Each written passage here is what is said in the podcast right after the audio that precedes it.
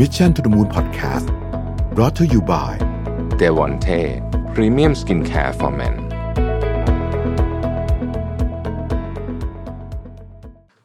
สวัสดีครับยินดีต้อนรับเข้าสู่ Mission to the Moon Podcast นะครับ คุณอยู่กับรวิทานุสาหะครับ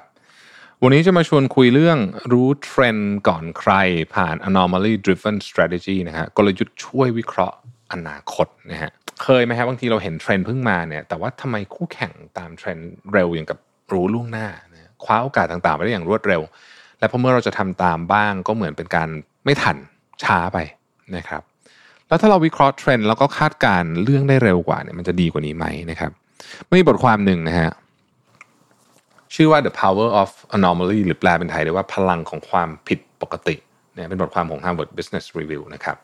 เขาได้แนะนำประเด็นนี้ไว้อย่างน่าสนใจ เขาบอกว่า anomaly driven strategy หรือว่ากลยุทธ์การวิเคราะห์การเปลี่ยนแปลง หรือเทรนด์ที่จะเกิดขึ้นในอนาคตเนี่ยกลยุทธ์นี้จะทำให้เราเริ่มจับเทรนด์แล้วก็เปลี่ยนจากผู้ตามเทรนด์ที่คอยวิ่งไล่ตามคนอื่น กลายเป็นผู้นำเทรนด์ที่สร้างสรรค์ผลงานได้เร็วกว่า แต่ก่อนที่เราจะเข้าสู่การวิเคราะห์เทรนด์ที่เกิดขึ้นเนี่ย สิ่งหนึ่งที่สำคัญที่จะทำให้เราใช้ anomaly driven strategy ได้ คือการที่เราจำเป็นต้องเปิดใจรับกับไอเดียที่แปลกใหม่ ที่อาจจะเข้าไปทำลายความเชื่อที่มีมาอย่างยาวนานขององค์กรนะครับ เพียงคุณพร้อมที่จะมององค์กรจากมุมมองด้านนอก ตั้งคำถามจากสิ่งที่มีอยู่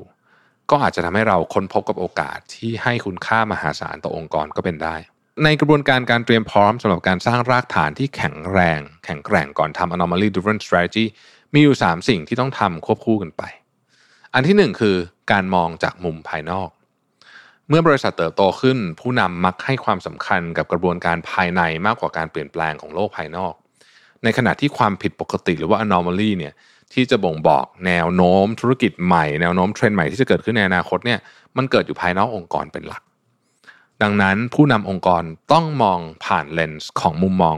จากข้างนอกออกมาใช้ เพื่อจะได้ศึกษาและเข้าใจพฤติกรรมต่าง ๆ ของลูกค้า ทั้งกลุ่มที่เป็นลูกค้าปกติของเราอยู่แล้ว กลุ่มลูกค้าที่มีความผิดแปลกไป กลุ่มลูกค้าที่จากเราไป และกลุ่มลูกค้าที่ไม่ใช่ลูกค้าของเราแล้วภาพรวมของลูกค้าแบบกว้างๆพวกนี้เนี่ยมองผ่านเลนส์จากมุมด้านนอกเนี่ยจะมองเห็นคู่แข่งเราด้วยนะครับเราจะเห็นโอกาสเห็นความท้าทายใหม่ๆ ที่จะเกิดขึ้นด้วย และยังต้องคอยมอนิเตอร์การเปลี่ยนแปลงของสังคมในเชิงของมหาภาคนะในเชิงการเมืองในเชิง value ในเชิงเทคโนโลยีนวัตกรรม ในเรื่องความเชื่อ ความคิด อุดมคติต่างๆนะครับ พวกนี้มันจะส่งผลต่อความต้องการใหม่ ๆ ของผู้บริโภคนะครับ ข้อที่2นะครับ ตั้งสมมติฐานที่ท้าทายต่อ mental models ของเรา mental models นั้นหมายความว่าภาพที่เกิดขึ้นในหัวที่เราเชื่อว่าเรื่องราวเหล่านี้แหละเป็นสิ่งที่โลกเป็นไป แต่ความเป็นจริงแล้วอาจจะไม่ได้เป็นแบบนั้นนะครับ บางครั้งสิ่งที่เป็นไปในโลกแห่งความจริง มันเปลี่ยน แต่ว่าความคิดของเรามันไม่ได้เปลี่ยนตามอัตโนมัติแบบนั้น ทำให้บางครั้งเนี่ย mental models ก็เข้าไปลิมิตความคิดของเราไม่ให้คิดนอกกรอบ แน่นอนว่าเพราะบ่อยครั้งเนี่ยคนเรามักยึดข้อมูลตามความเป็นจริงที่เราเห็นตามสิ่งที่เราสัมผัสได้ ซึ่งสิ่งเหล่านี้เนี่ยทำให้เรามีภาพจำติดอยู่กับอะไรบางอย่าง ส่งผลให้เรามักเพิกเฉยต่อข้อมูลใหม่ ๆ เสมอๆหากใครยังไม่เห็นภาพนะครับ ลองมาดูตัวอย่างการติดอยู่ในภาพจำว่าจะเป็นยังไงนะครับ วิลเลียมออตันเนี่ยเขาเป็นประธานของ Western Union นะฮะเคยได้รับโอกาสในการซื้อสิทธิบัตรโทรศัพท์มือถือ ซึ่งในตอนนั้นเนี่ยนะฮะเพิ่งถูกคิดค้นขึ้นไม่นานนัก แต่ว่าตอนนั้นเนี่ยวิลเลียมออตันเขาคิดว่าโทรศัพท์เป็นแค่ของเด็กเล่นที่เดี๋ยวมาเข้าไปนะฮะยังไงยังไงซะโทรเลขเนี่ยก็ยังมีความสำคัญมากที่สุดทำให้เราเห็นว่า mental model ของออตันเนี่ยตอนนั้นเห็นแค่โทรเลขไม่ได้เปิดรับความเป็นไปได้ใหม่ ๆ ที่อาจจะเกิดขึ้นจากโทรศัพท์ที่เพิ่งถูกคิดขึ้นมานะครับ ดังนั้น การที่เราจะสามารถระบุความผิดปกติได้ ไม่ใช่แค่สามารถเข้าถึงแหล่งข้อมูลข่าวสารเท่านั้น แต่ยังหมายถึงการต้องมีความสามารถในการจินตนาการถึงความเป็นไปได้ที่อาจเกิดการเปลี่ยนแปลงนั้นด้วยนะครับ ข้อที่ 3 คือหาโอกาสในความไม่ชัดเจน เมื่อเราตกอยู่ในสถานการณ์ที่ไม่แน่นอน หรือข้อมูลที่ได้มาไม่ชัดเจน พอที่จะนำไปวิเคราะห์ต่อเนี่ยการขับเคลื่อนผ่านแผนงานก็มักจะหยุดชะงักไป แต่รู้ไหมครับว่าความคลุมเครือความไม่ชัดเจนนี้สามารถสร้างโอกาสได้เช่นกัน เพราะหากสถานการณ์มีความชัดเจน แน่นอนว่าใครๆก็อ่านเกมออกเนะสุดท้ายก็จะเป็นการแข่งขันแบบเต็มรูปแบบ สิ่งที่ผู้นำต้องดำเนินการในสถานการณ์ที่มีความแน่นอนเช่นนี้เนี่ยคือการเปลี่ยนวิกฤตเป็นโอกาสนะครับ โดยการเก็บข้อมูลที่ไม่แน่นอน และประเมินโอกาสที่อาจเกิดขึ้นในมิติอื่น ๆ บริษัทไม่สามารถหยุดนิ่งอยู่ที่เดิมได้ การรอให้โอกาส หรือมัวแต่เล็งหาจังหวะที่เหมาะสม อาจจะทำให้เราพลาดสิ่งดี ๆ ไปนะครับ ดังนั้นถึงแม้ว่าข้อมูลจะไม่มีความชัดเจนร้อยเปอร์เซ็นต์สถานการณ์คาดเดายาก เราก็ยังต้องดำเนินต่อไปดำเนินการของเราต่อไป เมื่อเราเปลี่ยนมุมมองกล้าที่จะทำสิ่งใหม่ ๆทำให้ทุกสถานการณ์เป็นโอกาสแล้วเนี่ยก็จะถึงเวลาที่เราสู่ขั้นตอนของ anomaly driven strategy ที่แท้จริงนะครับโดยการวิเคราะห์แบบ anomaly driven นั้นเนี่ยสามารถทำผ่าน market research แบบอื่นๆนะฮะได้นะครับ แต่ว่ากระบวนการเนี่ยมันจะแตกต่างกันกับ market research แบบอื่น สำหรับ anomaly driven เนี่ยเราไม่จำเป็นต้องตั้งสมมติฐาน หรือเก็บข้อมูลที่สามารถวิเคราะห์ได้เลยทันทีนะฮะจะไม่ได้เป็นการคาดการณ์อนาคตจากสิ่งที่เกิดขึ้นในอดีต แต่เป็นการทำความเข้าใจกับสิ่งที่เกิดขึ้นณ ปัจจุบัน และใช้มันเพื่อมองหาภาพความเป็นไปได้ในอนาคตทำให้ระยะเวลาของการทำ anomaly driven strategy เนี่ยจะไม่ได้นานเป็นเดือนๆเหมือนกับวิธีอื่น แต่จะมีการอัปเดตวิเคราะห์แบบรายอาทิตย์นะครับ โดยจะมีอยู่ 4 ขั้นตอนด้วยกัน 1. วิเคราะห์และแสดงข้อมูลภาพแบบละเอียดนะฮะ ความผิดปกติมักเกิดขึ้นในแหล่งข้อมูลที่มีความละเอียดสูง แต่แน่นอนว่าการตรวจสอบข้อมูลแบบละเอียดนั้นเป็นเรื่องที่ไม่ง่ายเลยสำหรับองค์กรขนาดใหญ่อันนี้ต้องมีเครื่องมือในการช่วยรองรับชุดข้อมูลขนาดใหญ่นะครับ โดยวิธีการทำแบบนี้เนี่ยจะสามารถทำให้เราตีความได้โดยไม่ต้องอาศัยค่าเฉลี่ยและสถิติสรุปข้อมูลนะฮะเช่น โพสต์ของรูปผู้บริโภคบนแพลตฟอร์มโซเชียลมีเดียหรือการประกาศลงทุนของคู่แข่ง สามารถวิเคราะห์ได้ด้วย semantic clustering algorithm นะฮะที่จะแสดงและวิเคราะห์ความเชื่อหรือพฤติกรรมที่แฝงอยู่ได้อย่างชัดเจน หากต้องการค้นหาความผิดปกติแบบนี้ก็สามารถดูภาพและตรวจสอบข้อมูลเพื่อระบุ ค่าผิดปกติ ว่ากลุ่มใดมีการเติบโตหรือเปลี่ยนแปลงตลอดเวลาได้นะฮะข้อที่ 2 คือระบุความผิดปกติที่ซ่อนอยู่ในข้อมูล ข้อมูลที่เราได้มาทั้งหมด ไม่ใช่ว่าทุกรายการจะมีความหมายนะครับทำให้ในการตัดสินใจเนี่ยจะต้อง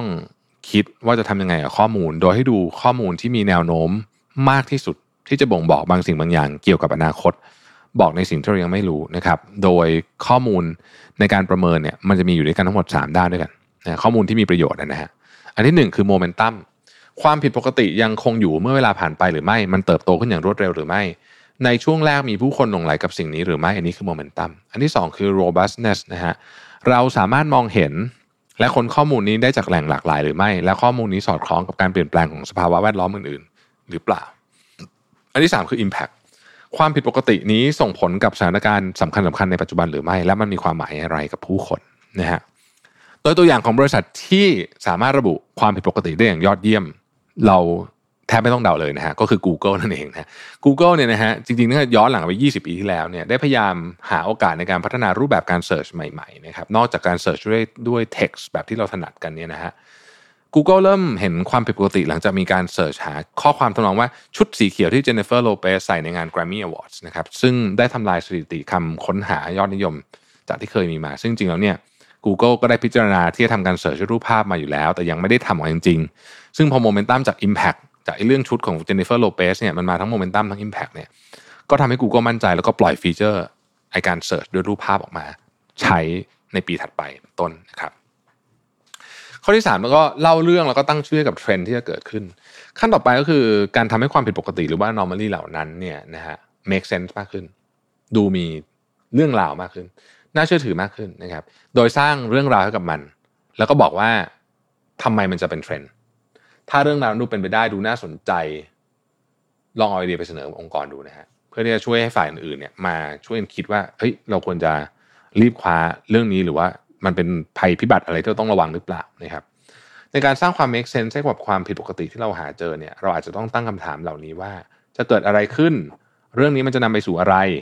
มีข้อมูลเพิ่มเติมที่เกี่ยวข้องที่เราหาเพิ่มเติมได้ไหมหรือมีข้อมูลที่มาหักล้างข้อมูลชุดนี้หรือเปล่านะครับ ความเชื่อที่อาจจะเกิดขึ้นในอนาคต มันจะมาทำลายความเชื่อนี้ในปัจจุบันได้ไหม